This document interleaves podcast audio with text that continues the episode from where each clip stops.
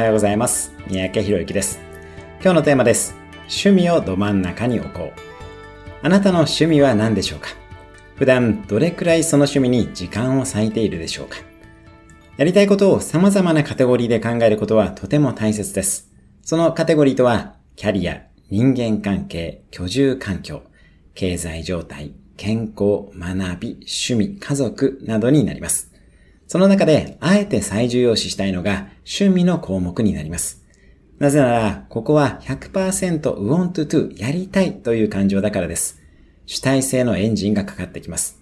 例えば、私の趣味はトライアスロンなので、高額の自転車を買いたいという思いが金銭面でのモチベーションになったり、トライアスロンを通じての出会いが人間関係にもつながってきます。